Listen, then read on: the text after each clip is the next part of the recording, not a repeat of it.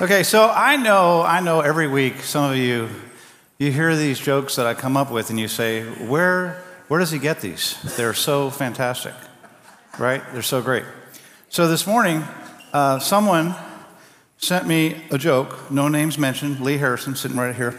Um, and obviously she felt like I needed a little help to my sermon. So I'm going to start with that joke. Are y'all ready? All right, here it is.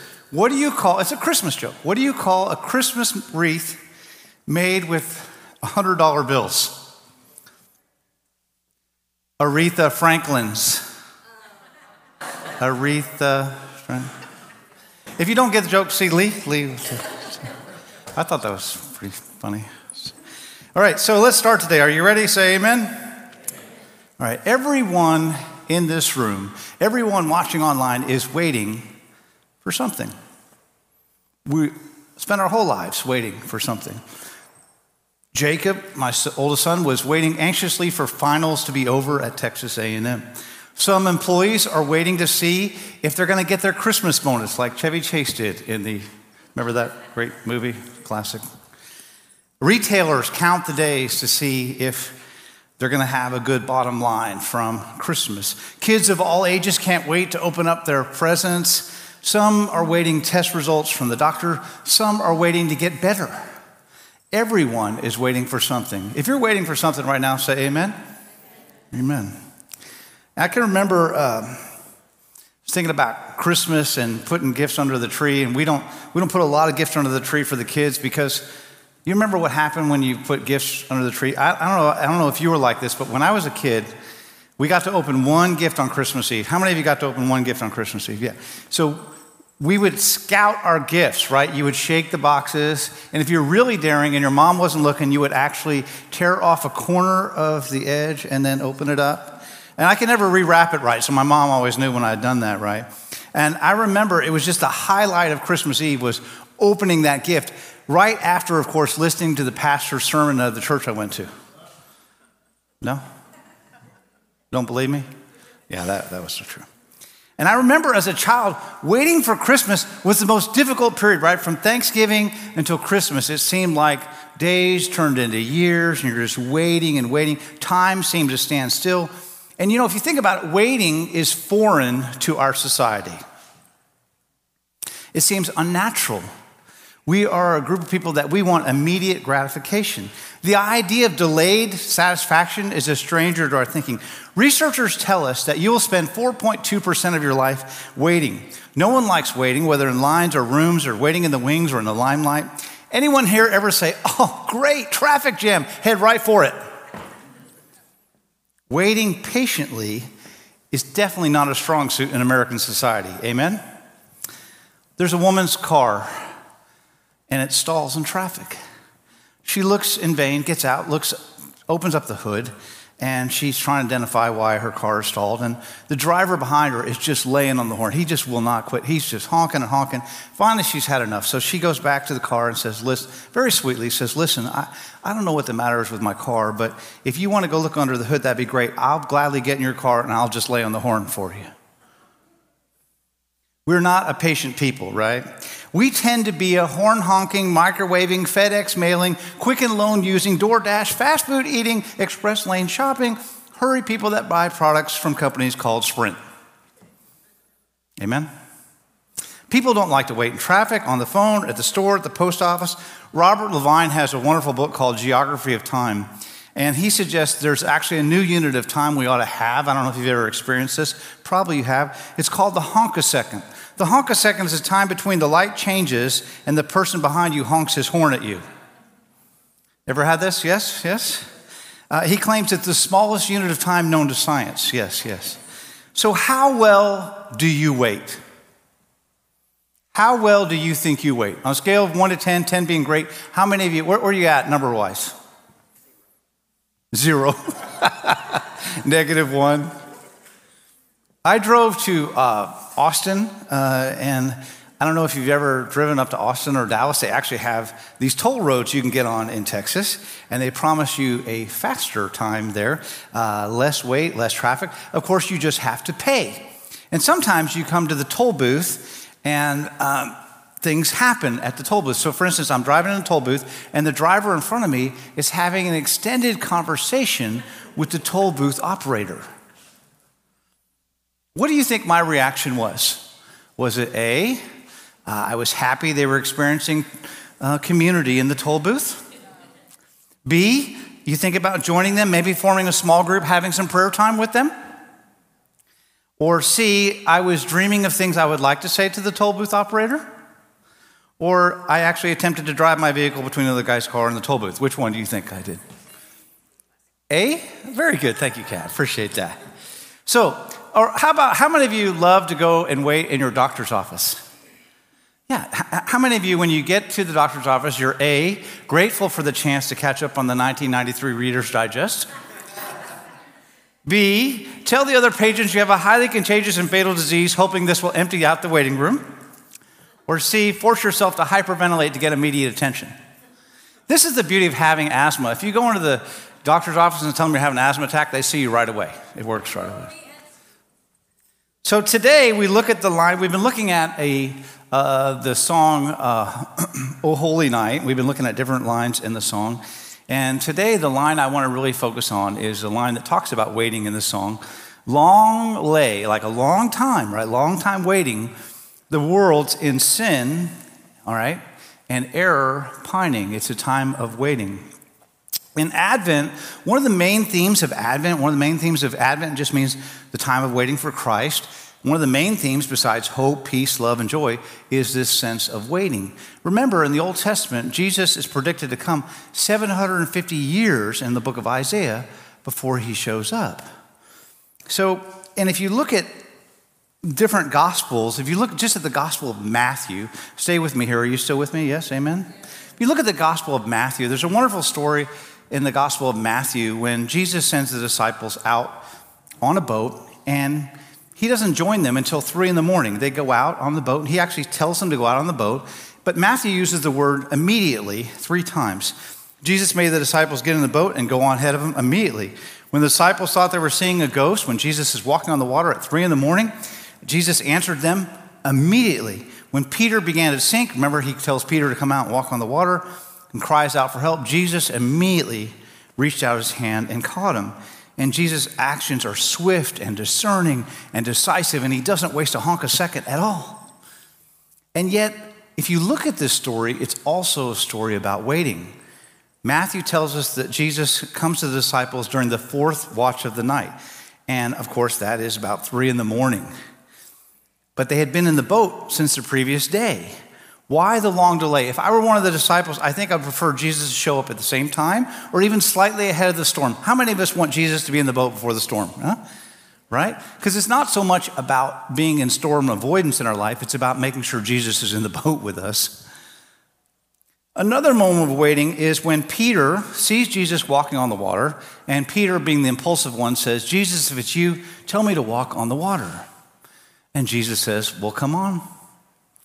And he cannot do this without Jesus' strength. He has to ask Jesus' permission and then wait for the answer and wait for the light to turn green. I wonder if another type of waiting was involved for Peter. What do you think Peter's first steps on the water look like? What does a toddler's first steps look like? I, I imagine Jesus was pretty accomplished at walking on water, but I think there was a learning curve. Maybe it was like, remember the Bill Murray movie, What About Bob? Remember that movie? That Maybe it was like little baby steps with the goldfish, remember that? Learning to walk with God always requires patience. And it's not until the whole episode is over, right, that Jesus gets in the boat that it tells us the wind died down. Well, why couldn't Jesus have made the wind die down immediately as soon as he saw the disciples' fear? Sometimes I ask God, God, in the middle of a storm, why can't it just calm down right now, God? It would have made the walk a lot easier. But apparently, Jesus felt they would gain something by waiting.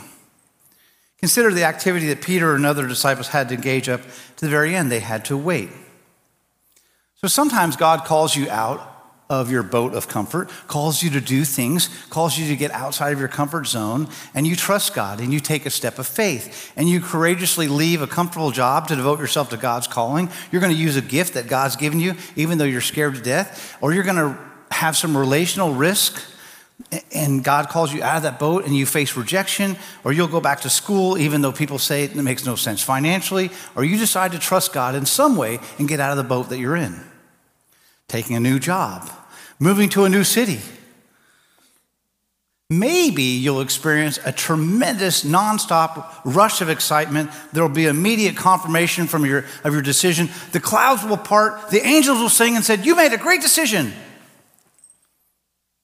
Every risk will pay off. Your efforts will be crowned with success. Your spiritual life will thrive. Your faith will double. Your finances will triple. But I found that's not always true. Amen? Uh, hello? I know we are small, but we can still be mighty, like the hummingbird. For good reasons, God doesn't always move at our frantic pace. Some forms of waiting, like on the expressway or in a doctor's office, or waiting for a sermon to end. I got an amen. Are fairly trivial. But there are some difficult forms of waiting that we all face in life. The waiting of a single person who hopes God might have someone for them, perhaps a permanent relationship but they're beginning to despair. Why haven't I found the right person? The waiting of a childless couple who desperately wants to have a baby. Or the waiting of Nelson Mandela as he sat in prison cell for 27 years and wondered if he'll ever be free or if his country would ever know justice. 27 years of waiting. The waiting of someone who longs to have work that is meaningful and significant and yet can't find it. The waiting of a deeply depressed person, every morning she wakes up and she just wants to have the will to live. The waiting of a child who feels awkward and clumsy and longs for the day when they'll get picked first on the playground. The waiting of persons of color for when everyone will be judged not by the color of their skin, but by the content of their character.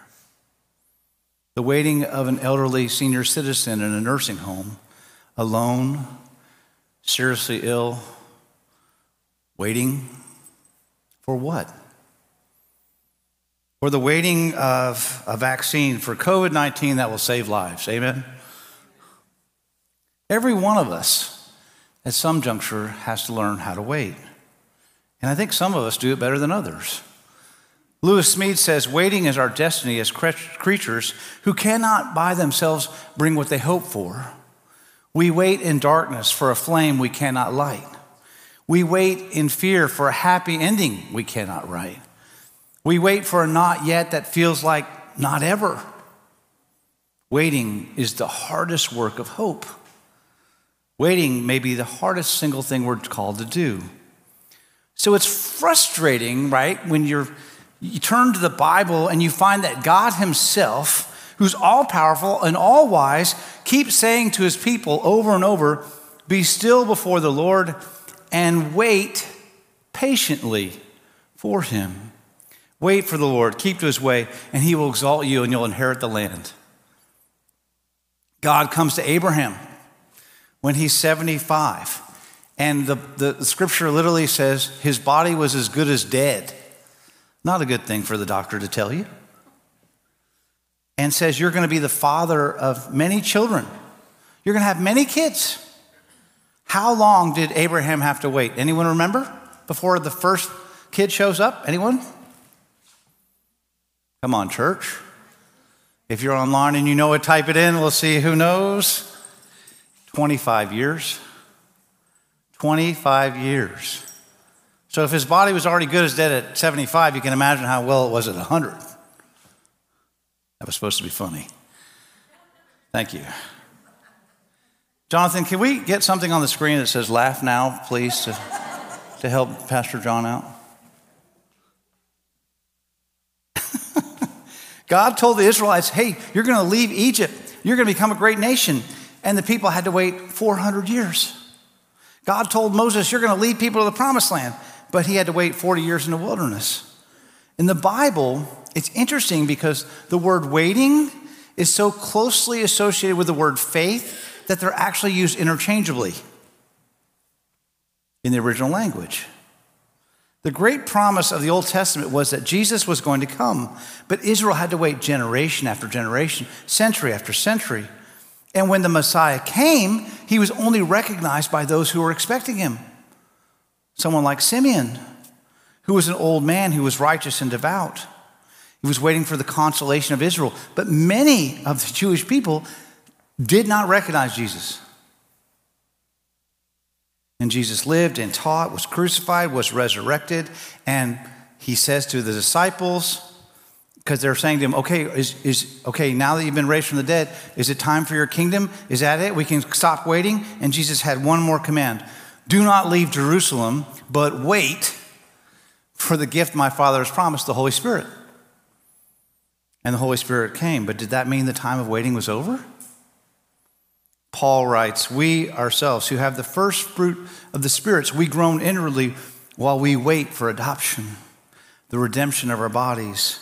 For in hope we were saved. Now, hope that is seen is not hope. For who hopes what is seen? But if we hope for what we do not see, we wait for it with, what's that word, church? Patience. Now, you all uh, pay me to do research, so I'm going to give you a little research fact. You excited? Ready? Okay, 43 times in the Old Testament alone, people are commanded wait, wait on God. That's just the Old Testament. The last words in the Bible, the very last words in the Bible, John of Patmos writes, Surely I am coming soon. That's wait. Hang on. Come on, Lord Jesus. Like the old joke, I've seen on bumper stickers Jesus is coming, look busy.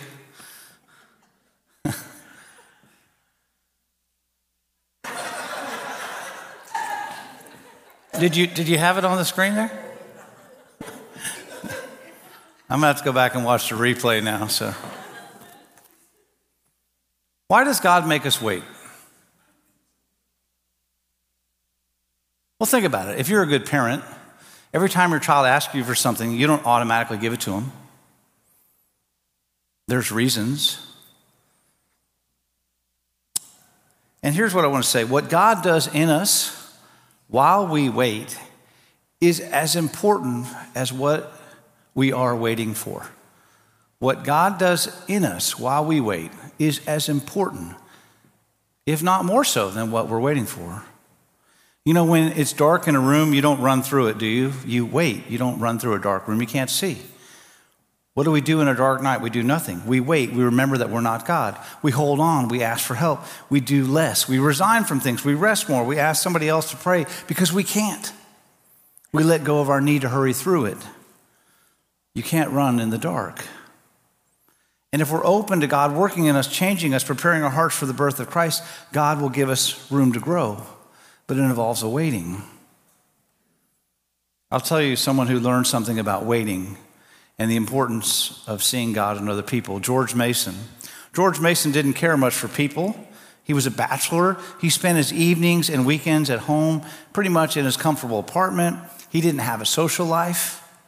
He was very, very successful. He refused a lot of dinner, dinner invites, a lot of friend invites. He really was just kind of a loner, but he was happy. He was all about making money. And his life was completely absorbed by his own business. Late one Christmas Eve, this happened three years ago, after his employees left, George Mason went into his office vault to get a little extra cash. You know, you have money when in your office you have a vault. So he went in there to get a little Christmas cash. It's Christmas Eve. Well, soundlessly on newly oiled hinges, the great vault door swung behind him and shut him in. In sudden darkness and a final click of the automatic lock startled him. He began to panic. He pounded on the door and he realized no one was there. It's Christmas Eve. Everyone's gone home. The janitor wasn't even coming in that night. He consoled himself and said, Well, he'll, he'll be out the next morning. And then he realized the next morning is Christmas. His heart was pounding. He was wondering, Will I have enough air? And then he remembered that the new vault had a little safety hole where he crawled around in the darkness and he lifted up this little vent that was big enough not to crawl out, but big enough to have air. So he spent Christmas Eve and Christmas Day in a vault, alone with all his cash. He was tired, he was hungry, he was thirsty, he was uncomfortable, he slept. His cell phone was not with him. He had no way to talk to anybody. The morning after Christmas, the chief cashier arrived and unlocked the vault, but didn't open the door. Without seeing anyone, George Mason staggered out of his prison and went immediately for the water cooler. After a long drink of cold water, he took a taxi to his solitary apartment and freshened up. He came back to the office. Nobody there asked him how he spent Christmas. Nobody even missed him. Nobody cared. That changed his life. George Mason put a sign on the back of the wall of the vault. The sign was to remind him of those desperate hours. And the sign he put on there put this To be indispensable somewhere is the secret of happiness. To love people is the purpose of life. Today, he has a lot more friends. It's an interesting story. You know, when I'm really aware that I'm with God and that God is with me, right? That's a, the message of Christmas that God is with us. When I'm really aware of that, that God is with me, I will see people differently if I know God is standing right here with me. When we're living with God, we will actually see people as God sees them. If I'm aware that God is here with me and God is looking at you at the same moment I'm looking at you, it will change how I respond to you. Try this. When you're frustrated with the person at McDonald's who messed up your 99 cent order, first of all, spend more than 99 cents on lunch, but second of all,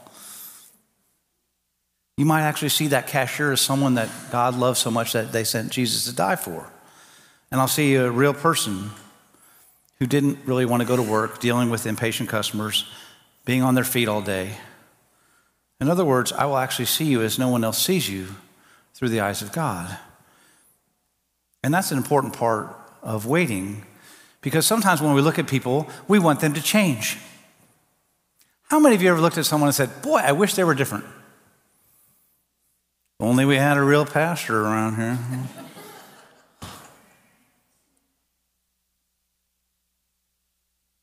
Paul says, and this is what Paul says from now on, we regard no one from a worldly point of view.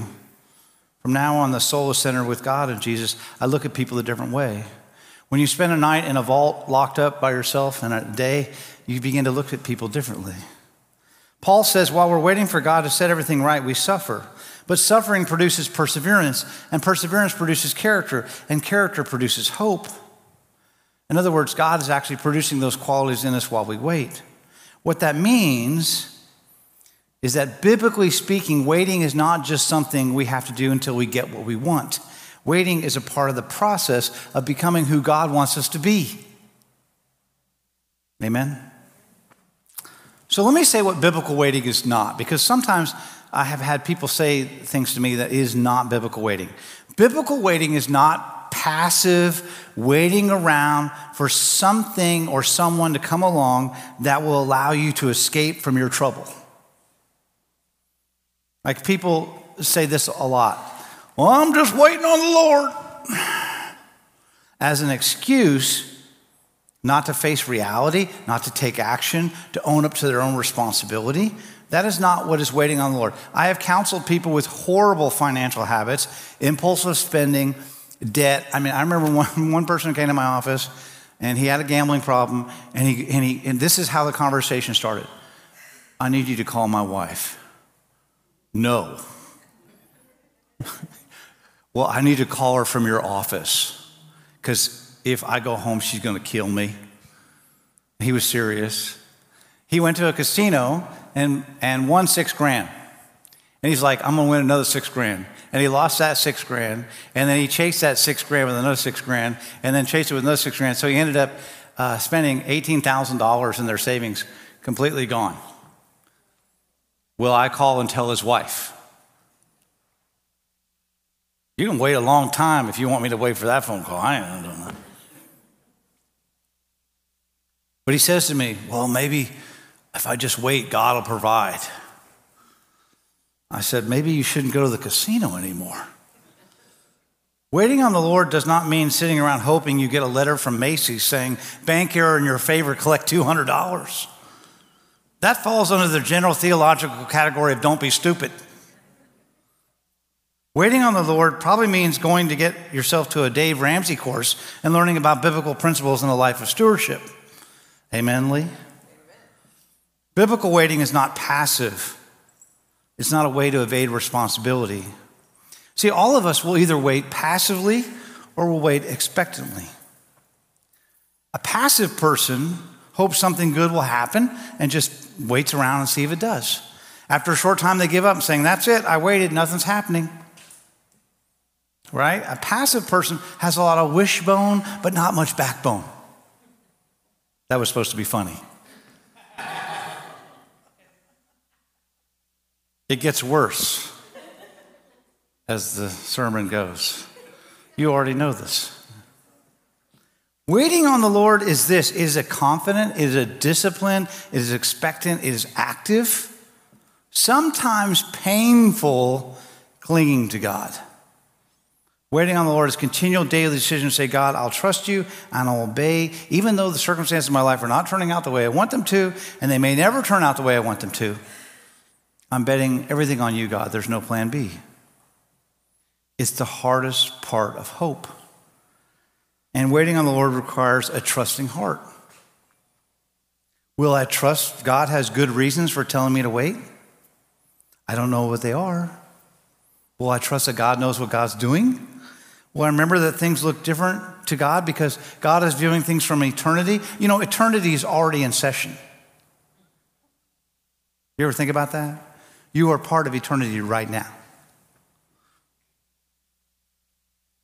2 Peter 3 8 through 9 tells us a little difference between the way we look at time and God looks at time. But do not ignore this one fact, beloved, that with the Lord, one day is like a thousand years, and a thousand years are like one day. The Lord is not slow about his promise, as some think of slowness, but is patient with you, not wanting any of you to perish, but all of you to come to repentance, to come to change. God has a different perspective.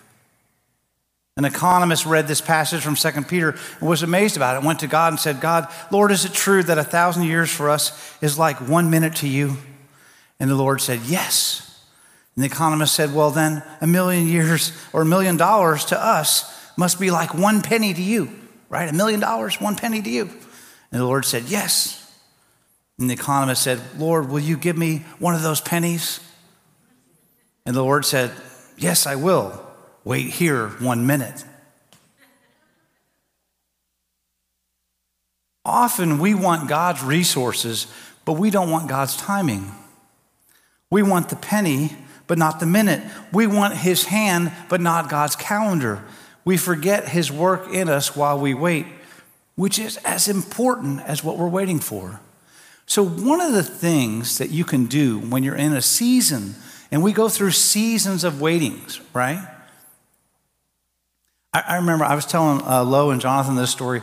Uh, I had this, I had been married like 10 years, and I had this guy in my office, and he'd been married like 35 years. He's the old grizzled veteran of marriage, right? He's there in the office, I'm there with him, and this guy comes into my office, this church member who I just married like three weeks earlier, officiated his wedding, and he comes in, he's like this. Oh no, my marriage has just gone terrible in one day. I'm like, well, what happened? Did you mess up? Did she mess up? What happened? Is it, is it cheating? What is it? You know, and he's just totally down. He's like, no, we're just arguing about like mowing the yard and doing the dishes. I had a terrible day. I look at him, I say, a terrible day? What? And the old grizzled veteran of marriage, 35 years, he goes, son, you're going to have bad years, let alone days. I thought that was pretty funny. True. every marriage goes through seasons, right? It's not all just woohoo. Except for me and Renee, that's just different. It's all just woohoo all the time. Right, Renee? Where is my wife? Is she still in the building? She left? Oh, you're over there, yeah. Is this woohoo all the time? I know that face. You're lying. so, one of the things when you're going through a season of waiting, here's what you pray God, what are you trying to do in me? What do I need to learn during this season? What, what is it you're teaching me? Be open. Not just, oh, why can't I get my way? There's a reason God makes us wait. And part of waiting, I really honestly believe this, is learning how to recognize God's voice. How do you learn to recognize anybody's voice? Well, you spend time with them. You pick up the phone, and you don't need caller ID, you know their voice. If Renee calls me, I don't need my phone to say Renee Roberts. I know her voice, whether I want to know it or not. It's there. It's by experience. You've listened to it many times. It has a certain tone. And one thing you need to learn about God's voice, it's never frantic or hurried. When you hear desperate thoughts or panicky thoughts come to your mind, that's not God's voice. God's voice will not lead you into panicky desperation. God's in charge. Jesus said it this way My sheep know my voice. It's the voice of the shepherd who always cares for the sheep, always. So we wait with confident humility. We're confident because God's leading us. We express humility because we're not in charge. So let's talk about what biblical waiting is. Biblical waiting is expectantly waiting. It is asking God, What are you trying to teach me? What am I supposed to learn in this moment? What am I supposed to learn in a bad season of marriage? What can I change about me, not the other person? And it is waiting with a heart full of hope. It is, it is waiting and, and looking for ways to solve your problems, and is expecting it to happen. Just like when a woman is told that she's pregnant, when she's told that she's expecting a baby and she's carrying inside the promise of that baby, even though she can't see it, she knows it's there. A good, a good, good woman that knows she's pregnant, she'll start making preparations. I got. I mean, trust me. This is when women go into full blown nesting in your house. We got to get a crib. We got to get music. We got to paint this room. We got to get new new flooring. We got to get everything right for the baby. Ten thousand dollars later, you're ready for the baby.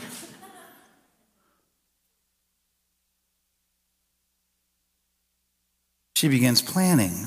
She starts collecting items that she'll need. She actively prepares for the arrival of the baby, knowing the promise is going to be fulfilled. So when you're waiting for God, you have to think, what do I need to do? What am I getting together so that I'm ready for this moment when it comes? It's interesting, when you look at the word wait in Scripture, it means to expect or to look for. But it also means, there's another meaning for waiting, very interesting in Scripture, it means to serve just like a waiter waits on you at your table at a restaurant. So our active waiting isn't supposed to be sitting around passively hoping that something will happen sometime soon. Okay, this is where this is the closing story. So, are you still awake? I, I want to wait. I've been waited to, to, share it with you, so I'm hoping you're still awake. If you're still awake, somebody say, I'm awake. I'm awake. At least five of you said that. Thank you. But this is the whole point of the message. I probably just should have told the story and not made you wait till now.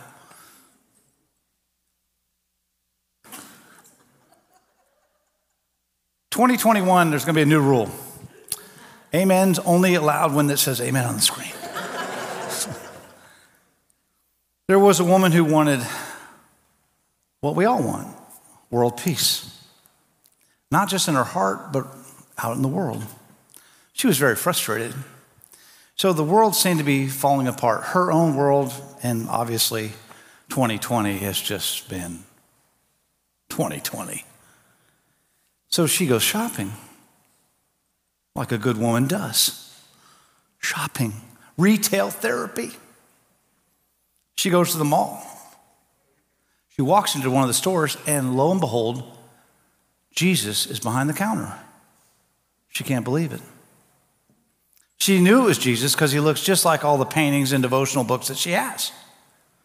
She gets up her nerve and she says, um, Excuse me, are you? Are you Jesus? Um, he said, I am. And she said, You work here? He said, In a way, I kind of own the store. And she says, Well, what do you sell? And Jesus says, Just about everything. Just feel free to walk up and down the aisles a bit, make a list, see what it is you want, and come back and see what I can do for you. Well, the woman was very excited. I mean, can you imagine? So she did that. She walks down the aisles and she's writing down furiously um, peace on earth, no more war, no more hunger, no poverty, peace in families, no dissension, no more drugs, careful use of resources. By the time she got back to the counter, her list was very long. Jesus looked over the list and smiled at her and said, No problem. And then he started, got down behind the counter and she heard all this noise and commotion and shuffling around. And pretty soon he stood up and he gave her a bunch of packets, like little packets. And she said, What are these? And Jesus said, These are seed packets. This is a catalog store.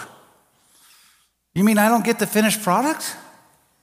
No, this is a place of dreams. You, you come and see what it looks like, and I give you the seeds, and you go home and you plant the seeds, and you water them and nurture them and help them grow, and somebody else really reaps the benefits, not you.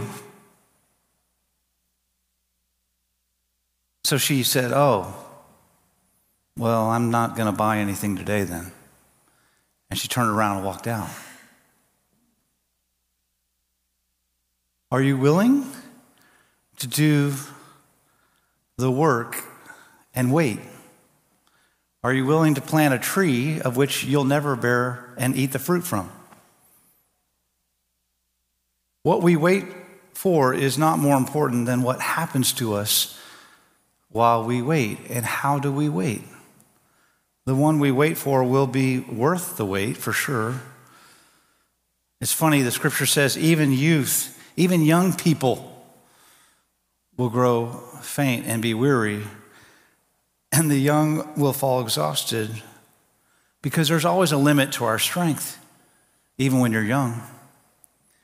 But it also says in Isaiah 40, but those who wait upon the Lord shall renew their strength.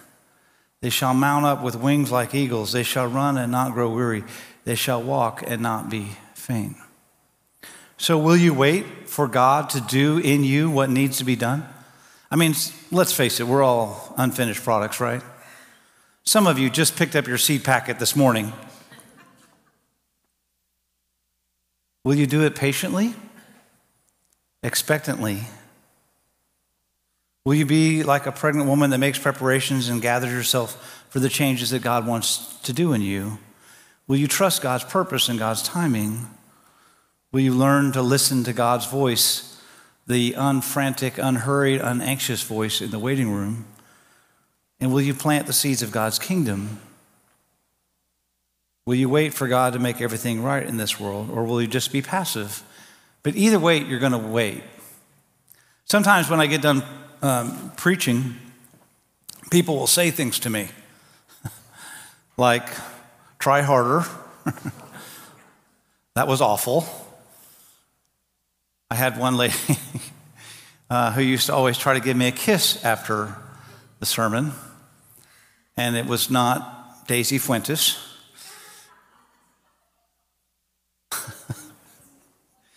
Since COVID, that has ended, so that's kind of good. That's one benefit of no kissing.